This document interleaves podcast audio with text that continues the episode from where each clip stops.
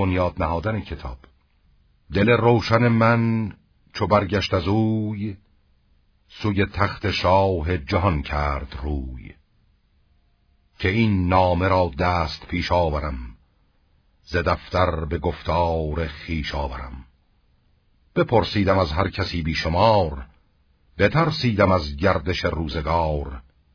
مگر خود درنگم نباشد بسی بباید سپردن به دیگر کسی و دیگر که گنجم وفادار نیست همین رنج را کس خریدار نیست.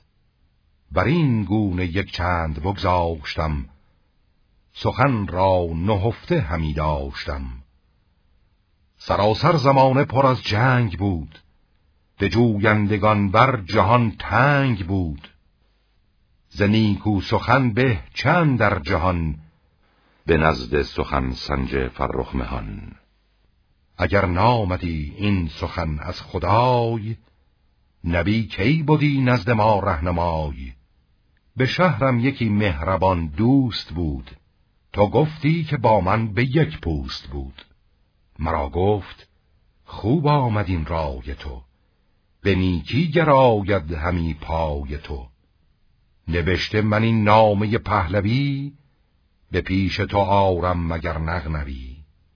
گشاد زبان و جوانیت هست سخن گفتن پهلوانیت هست. شو این نامه خسروان بازگوی بدین جوی نزد مهان آبروی. چو آورد این نام نزدیک من برافروخت این جان تاریک من.